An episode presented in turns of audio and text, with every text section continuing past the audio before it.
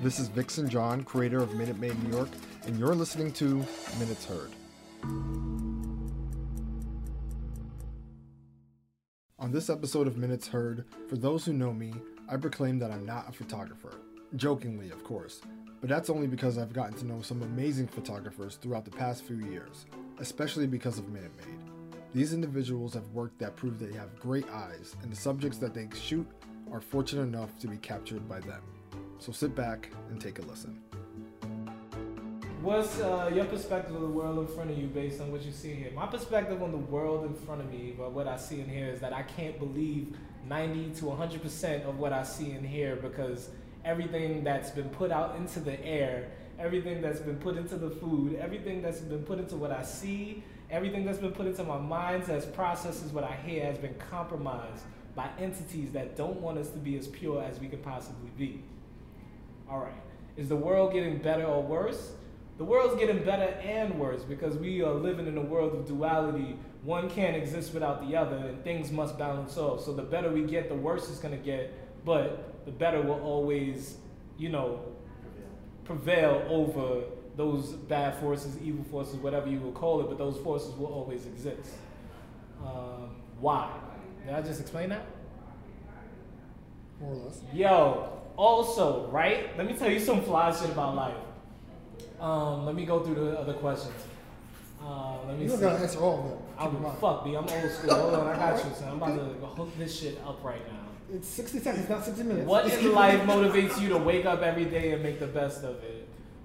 What motivates me to be the absolute best person that I could possibly be is because I believe that we are all entities that have lived this life before, but we're gonna keep living it until we get it right. So therefore, I've made the decision that I'm tired of doing this shit, and I'm gonna be the absolute best person I could possibly be mentally, physically, emotionally, spiritually, so I can make it to that next dimension so I can get the fuck out of here. What motivates you to wake up every day and make the best of it? Um, yeah, what's your motivation? What's what motivates you to get up and go? Well, I'm I, I, I'm a very uh, spiritually or an, an organically connected person, um, but I mean, first and foremost, what wakes me up is the love for life and what God has given us, to, you know, this beautiful planet to live in, and to it's our playground, you know, for us to play and enjoy it and, and ha- help others, you know, enjoy it as well. Like art is my passion, so when I get up in the morning. I'm already thinking about what I'm creating. You know, who who am I going to create with? Who am I going to share this with, and so forth and so on. And you know, to me, like just like even like my kids, when they see me get up in the morning and start creating, they start creating too. They get inspired by just seeing me making things in the house, you know, and, and putting my hands on things and not just speaking it.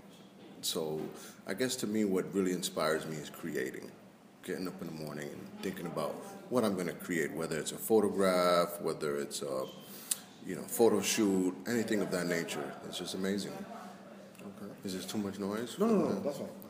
I've done this in noisier places. Oh, um, it's, I mean, it's ideal if it's quiet, but this is fine. It's not like blurry noise. Okay. Um, let's see. So, when it comes to your photography, what what things do you do, or like what techniques do you use to try to stand out? I mean, as a photographer, you know, uh, the industry is saturated at best. Yes, Everyone wants yes. to go around and say they're a photographer. But I noticed with you that you try to do um, unique things to make your um, photographs and your images pop and just do something different. So, what come? How do you come up with the techniques and different ways to make your unique? Well, to me, everything is experimentation. Like when I first started the Black Light Photo Experiment, that was was called experiment because I experimented with everything and anything, whether materials, angles, shutter speeds. I mean, you name it, I did it. And what I love about being a photographer is like I have I don't follow any rule book. Yeah, I use some basic techniques, you know, nomenclature, you know, shutter speeds, angles, focal lengths, and all that other stuff. But I trust my eyes. That's the technique I use. If it looks good to my eyes, if, if it makes me do the dance after I take the shot, then that's what it is. I don't worry about what other people think. how do they, what their concerns about the art. I just like to share it, and I get the the vibe from the industry when I share my art or my photographs. That's why my one of my mottos is "Let your eyes be the judge," because I'm I don't pat myself in the back, and that's why. I, like when like I said before, when I wake up in the morning and I get that feeling to create, I make sure I'm not doing anything that anybody else has done. And if I am remixing something that somebody else has done or many other photographers have done, I make sure I remix it in a way which is still unique and still fresh and still brings forth, you know, that feeling from people like, wow, OMG, I, I gotta have this on my wall. That's my goal. Okay, cool. Um, just from recent, recently, it doesn't have to be, well, I guess of all time, but um, just name one of your most memorable photo shoots or like moments where you were working on something and, you know, just from memory, like what's your most memorable photo shoot? Yeah. Oh, I've had many memorable photo shoots, um, but I, I would guess as of recent, I shot um, three domestic violence survivors. You know, these are women that weren't models, that, you know, never did anything like that. And my project is for a, a bigger overall project called Let's Play House, uh, you know, for the X Collective, which is an arts charity stationed out in the Bronx. And it was a headshot slash implied nude session. And the actual implied nude, the organizer from the Milagros Day Foundation, which these girls are a part of, she was the one that mentioned implied nude. So I said, okay, if you, you ladies do not mind it, let's shoot it. And we shot um, last Saturday, and it was such a meaningful shoot for me. It wasn't a vain shoot. It wasn't like I was shooting them just to make pretty art or anything like that. It was shooting them to connect with them. And, you know, when I finished the shoot with each one, you know, they hugged me, and it was that hug that you get from somebody that just like won a million dollars. Like one model or one of the, the survivors, she hugged me and she was shaking and, and but ecstatic at the same time. And I never felt that from a hug like that. And that really, really moved me. Like that made an impact. Like I was like, wow, you know, this is serious. You know, and, and I'm happy that she was so happy to have came out, you know, come out like that of her shell and kind of tell the world, like, yes, she's a domestic vi- um, domestic violence survivor, but she's stronger now and she's happy because she got out of that situation. You know, so that right now is the most memorable because of that. Right. That connection, that that that meaningful. Like I shot something for a good reason, not just because it looks pretty. Right. Yeah, no, it's um when your art makes a difference, that's kind of huge. so yeah, I can imagine that feeling. Well, a lot of people in the industry, you know, they get confused with me because I'm not a photographer that you could peg. I'm not a straight size shooter. I'm not a plus size shooter. I'm kind of like everything. Like you know, I could touch any subject. I could shoot, you know, a, a little person. I could shoot an old person. I could show shoot a plus size. I could shoot a straight size any day, any given time. So I have this, you know, unwritten kind of uh, handshake with IPM Model Management, and you know, I'm giving them test shoot specials to help you know, the newer models that are coming in get some awesome, fantastic work on their on their sheets and on the website. So right now, today I have uh, India Robinson. She's my subject, and we're gonna shoot some of her looks today, which are clean, simple, but you know that have impact that will bring her jobs you know, and, and make her a, a, star in the plus size industry. And, you know, I just love working with everybody. Like, I don't have any favorites. You know, I just shoot anybody that comes to me. They, they, they need work done. I get it done. That's just my thing. Like, and a lot of people like using me because of my artistic. Um, I'll say that again.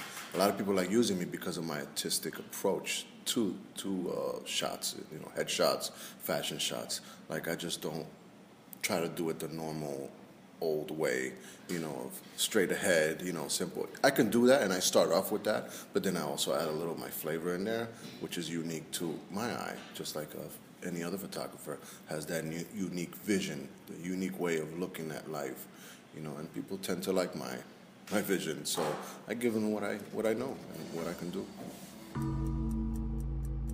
Well, I had a couple of friends who died too early, and I realize and I recognize that life isn't really promised to anybody, and things differ. Things change. So I believe that each day, I, I, when I get up, I have to make sure I'm doing something that's going to, you know, make a difference of some sort. Whether it's with, with photography, whether I'm because I work for the city of New York, and um, working with people with, with, clients, and I and I and uh, and I want to be able to leave something behind. I have no children right? I have no kids. I have nothing. So I mean, as far as you know, leaving a legacy, as you know, and so a woman of my age, I just get up, go to work, and um, have 10 million plans in my head about the next project I'm going to do after this exhibit that's coming, that I'm hoping will be able to um, open up doors for a lot of young people, you know, in a sense of those who are, you know, those who have no clue of what it is that they want to do. Um, I'm hoping that I could at least place them on some sort of trail through my photography by introducing them to um, other artists in the hopes that the other artists will be able to inspire them in some way or form. So does that motivate me every day in the morning to get up and do that? Yeah, I guess so because I'm want to leave behind hope. Okay. All right. I don't have to force the answer. I know. I'm just like, right. Um, you had some other questions. You said something about. Oh, oh, I just want to go straight into like what you do. I mean, obviously you're into photography, but um, if you want to just briefly explain like how you got into it. I know you were right. mentioning how your brother kind of helped you get there. So like, just briefly explain like. All right. Well, I used to paint. I used to paint big like this. Well, maybe not as big as that, but I had paint. I used to paint when I first moved to Brooklyn, was, which was in 1987. Um, I, you know, I wanted to explore New York. You know, and I wanted to explore explore the arts. I wanted to find a place. I wanted to be in the arts, and I wanted to find a section where I where I could fit. So I tried I took some classes at Jazzmobile. I thought maybe I should be a vocalist. But even before even that, I was painting. I came in painting. I was a kid who used to, my parents, we were latchkey kids, so we weren't allowed to go on the streets. So I used to just be bored and I used to pull out pens and pa- paper or whatever and paint and, and draw and do all kinds of stuff and do a lot of sketches. And then when I came to New York, I, um, New York City, where my family moved to America in 1980. And um, I went to college in New Haven for four years. And when I came back to New York City, to you know, we lived in Westbury, Long Island. I moved back to Westbury, Long Island, and it was it was it was horrid because it was you know I'm living. It's a culture. Long Island is a culture, a place. It's a culture where people just go shopping. You know, it's shopping, Home Depot. You know, there's nothing very interesting about there. There's no culture out there unless you like to spend money and buy cars and you know fix your house. So I, w- I was working in New York City, and I got a, uh, there was a Long Island Railroad strike, so I ended up um, staying with my sister's friend from college, and never left since. And I've been in Brooklyn ever since. So when I was out here, I was this giddy 24 year old, and I was running around like trying to, you know, find me, find myself, you know, and I brought my paints or whatever, and I started painting, and then I um, went to took, took some classes at Jazzmobiles because I wanted to see if I could be a singer. You know, I said, let me rock that, and it was cheaper back then. You know, you pay like fifty dollars in Nov- in November, and um, and then in um, in November, and that lasted till like, you know, it was every Saturday, and ended in March or something like that. And then I met some really interesting people there. And then I started taking classes at um, Art Student League and Cooper Union. And then my brother bought me my camera because he was doing photography and he's really a technical t- dude. That's why he has my camera right now, trying to figure out what the hell's going on with it. And um, in fact, when he talks the technical stuff, all I hear is womp womp womp womp, you know, because um, you know, as a woman, I'm not really into the technical, even though I have to be into the technical aspect of things. And I find men to be a little snobbish about it. They think, you know, I remember going to this event at the what was it, the photo expo at Javits Center, and um, this woman went up there. She was so brave. With all these men, she did a conference. She did a like a workshop or something. And she goes, "I don't know much about technical." And this woman, you know, she flies all over the world taking photographs. And I was just so relieved because I thought, you know, it was just me, and I felt like maybe I was being lazy. And yes, I am being lazy, you know. And, and every time I learned the basics, I had to remind myself of the basics. And ah. And so my brother really got me into the photography and bought my first camera, and I was taking pictures to actually draw. And then I liked the fact that the camera was something that I could hide behind too, because I was kind of shy, you know. And I was, it got me out in the streets, and it got me out there, and um, I was taking pictures.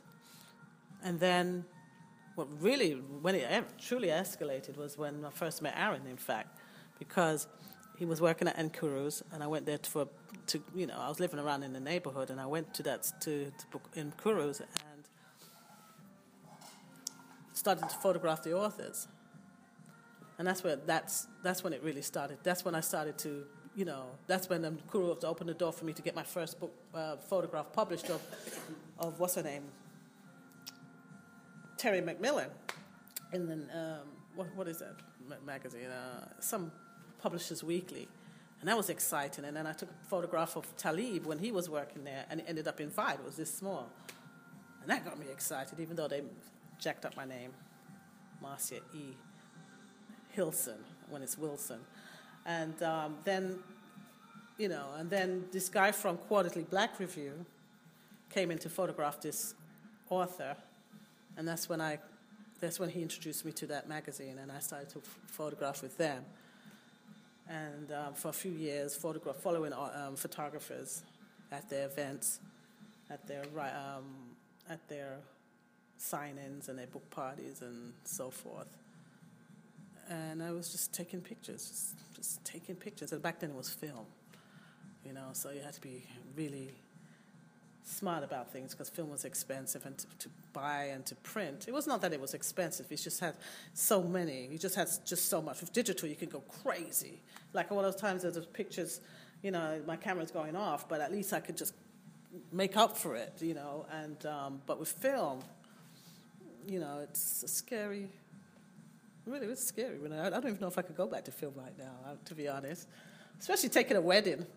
But I really, I do have a great, I have my dream film camera, the F, um, Nikon F100, which my family bought me for my, for a, uh, one of those milestone birthdays. I still have it. And I hardly used it before I ended up with the digital. And so it's been like that for a minute. And then I kind of stopped photographing authors for a little while. And in fact, I stopped photographing it for quite a bit, for quite a couple of years. And then I got into it again with this uh, Mosaic magazine, was another literary magazine, and then I started to do that whole thing, what I was doing back in those days, in the 90s, in the 2000s. And so I was just photographing um, a lot of, I have so many photographs of authors. But this time around, as an older woman, back then, when I was a little bit more intimidated, you know, I saw Walter Mosley, uh, you know, to, you know, I was so like afraid to kind of, you know, just be myself around them. You know, it's just like, oh my God, that's somebody famous. You know, you just have this really silly. Um, it was basically surreal. You know what I mean? You're in a place and you're not really connected with yourself, and you, you, you're not realizing that you're amongst. You know, you could you, you that I could socialize with these people and be with them and be a part of them, and they could teach me. And, and so the second time around, and I and I used to look back on it when I wasn't say doing photography, and um, thinking, wow, why didn't I take that opportunity to really get to know them? You know, that when the second time around came with Mosaic magazine, I made sure that I had a little bit more of a relationship with them, even when I'm at the at the parties or at the events or whatever the case may be, because things happen. They move your name around, and you know, and then social media was really what really opened it up for me to get um, exposure. But I do, you know, I carry a camera around because it's not just authors I want to photograph, even though that a lot of folks would call me the literary photographer. You know, I don't really want to be. It's like being an actors being typecast, and so I'm kind of typecast.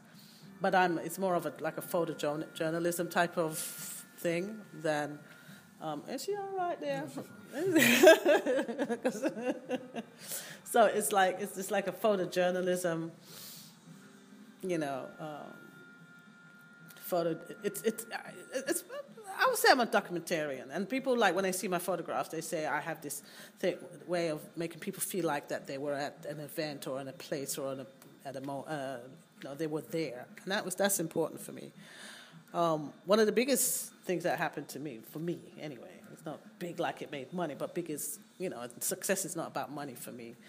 Um, success is when um, when my images make a difference to somebody's life because I did a series called Dripping Ink and I gave the images to a school, a black school. And when I, Dripping Ink is a, um, is a series of, of photograph of authors, and it was the first, um, and then I would that would have um, captions of their excerpts of their um, of their quotes or their, uh, their their excerpts of their work.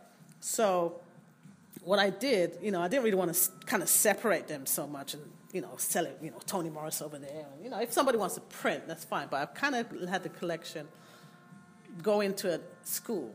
It's a black school in East New York.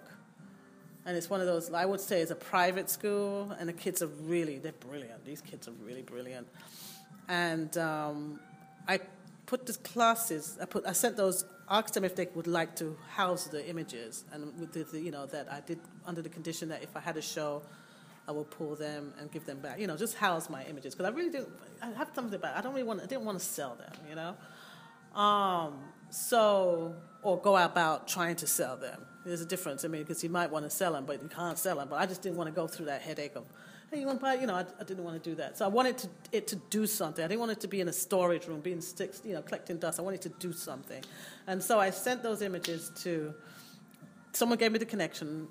The teacher came along. She's an English teacher. She took, she took, she took them from me and she put them in the school. And the kids, and the, the captions are there. And, you know, I had, when I was writing a grant for, to get a grant for, for the Provocateurs exhibit, there was a question that's asked, well, what are you going to do with these images and how can they make a difference?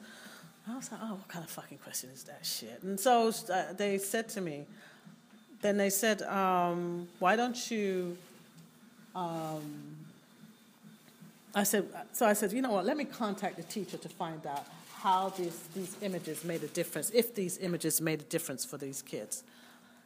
And, you know, I was, I was, I was really just expecting her to to to to say, "Oh yes, Marcia, the pictures they they love it," you know, blah blah blah blah. But what she did was have the kids write to me of how it affected it. That totally changed my whole life. Totally changed it because it just like you know they, they, they you know the images really encouraged them to to you know first of all they introduced them to authors that they had no clue about so, and then they went in to find out more about that author and ended up loving that author and ended up growing from that author. And another one was like to see an author behind a mic and being strong and black and black like me and all this type of stuff. It just, it was just really, really, really an, an emotional moment for me because it was like my work was doing something that can make a difference, and that's what I want my work to do. I've always, when I take a photograph, it's about you know, it's not about what it does today. Like Aaron's images, it's like I know he might want those images like, you know, to do what he wants to do with it. For me, it's about 20 years from now when we're talking about Aaron, or 50 years from now when we're talking about Aaron. We, I want to make sure that people are still, I want to be able to, that people, my images, is the information for people in the future. I have, I took, I had the opportunity of photographing Misty Copeland. I know her manager, and her, she was getting ready to put on the Firebird costume.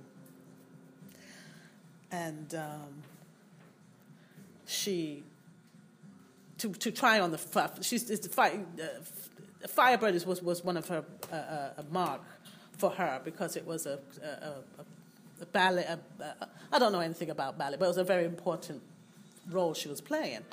And um, I took those pictures uh, when I got the opportunity to be in, to be there to photograph her while she was doing this thing, and she loved them. She said it reminded her of when she was a little girl looking at a book of ballerinas, of a particular ballerina, and I did this, whatever it did to her, it was the same thing that it took her back to that moment, and that was so touching. And also, those images is important for me again because young black ballerinas will be able to look at those images, and which some of the, a couple of those images went into her movie uh, that they did about Misty. And even going to the movie theater and seeing that, that was like, oh God, and this is something that's going to be around that uh, for, for a long while because there will always be ballerinas watching this show, and it's going to again make a difference to to these young people. You know, so photography is about. I don't want to be. It's not about being a, a, a oh Marcy Wilson, a photographer. If my shit is not doing anything, then I don't give a shit. You know what I mean? It's, if it's going to sit down there and, you know, I mean, like people want to just try and make big bucks. I ain't trying to be a make a big bucks.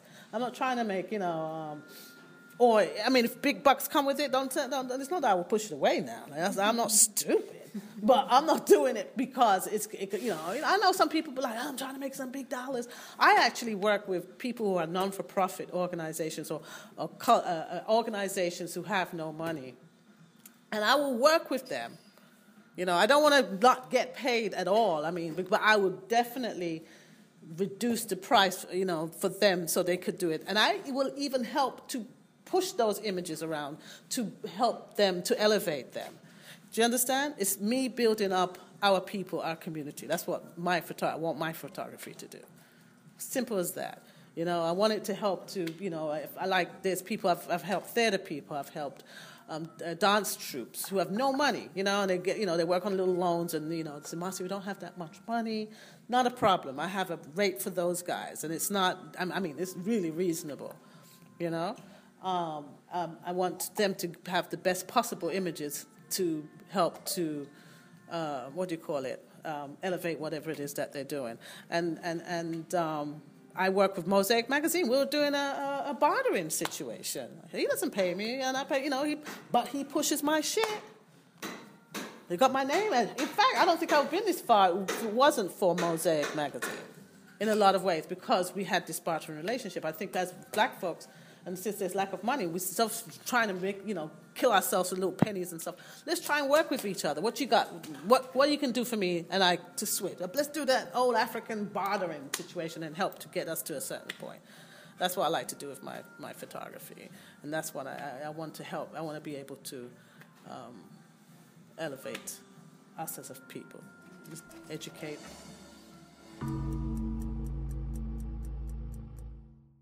Thanks for listening to this episode of Minutes Heard. Make sure to subscribe wherever you listen to your podcast, and follow or subscribe to Minute Maid New York on Facebook, Instagram, and on YouTube. Do you have a minute?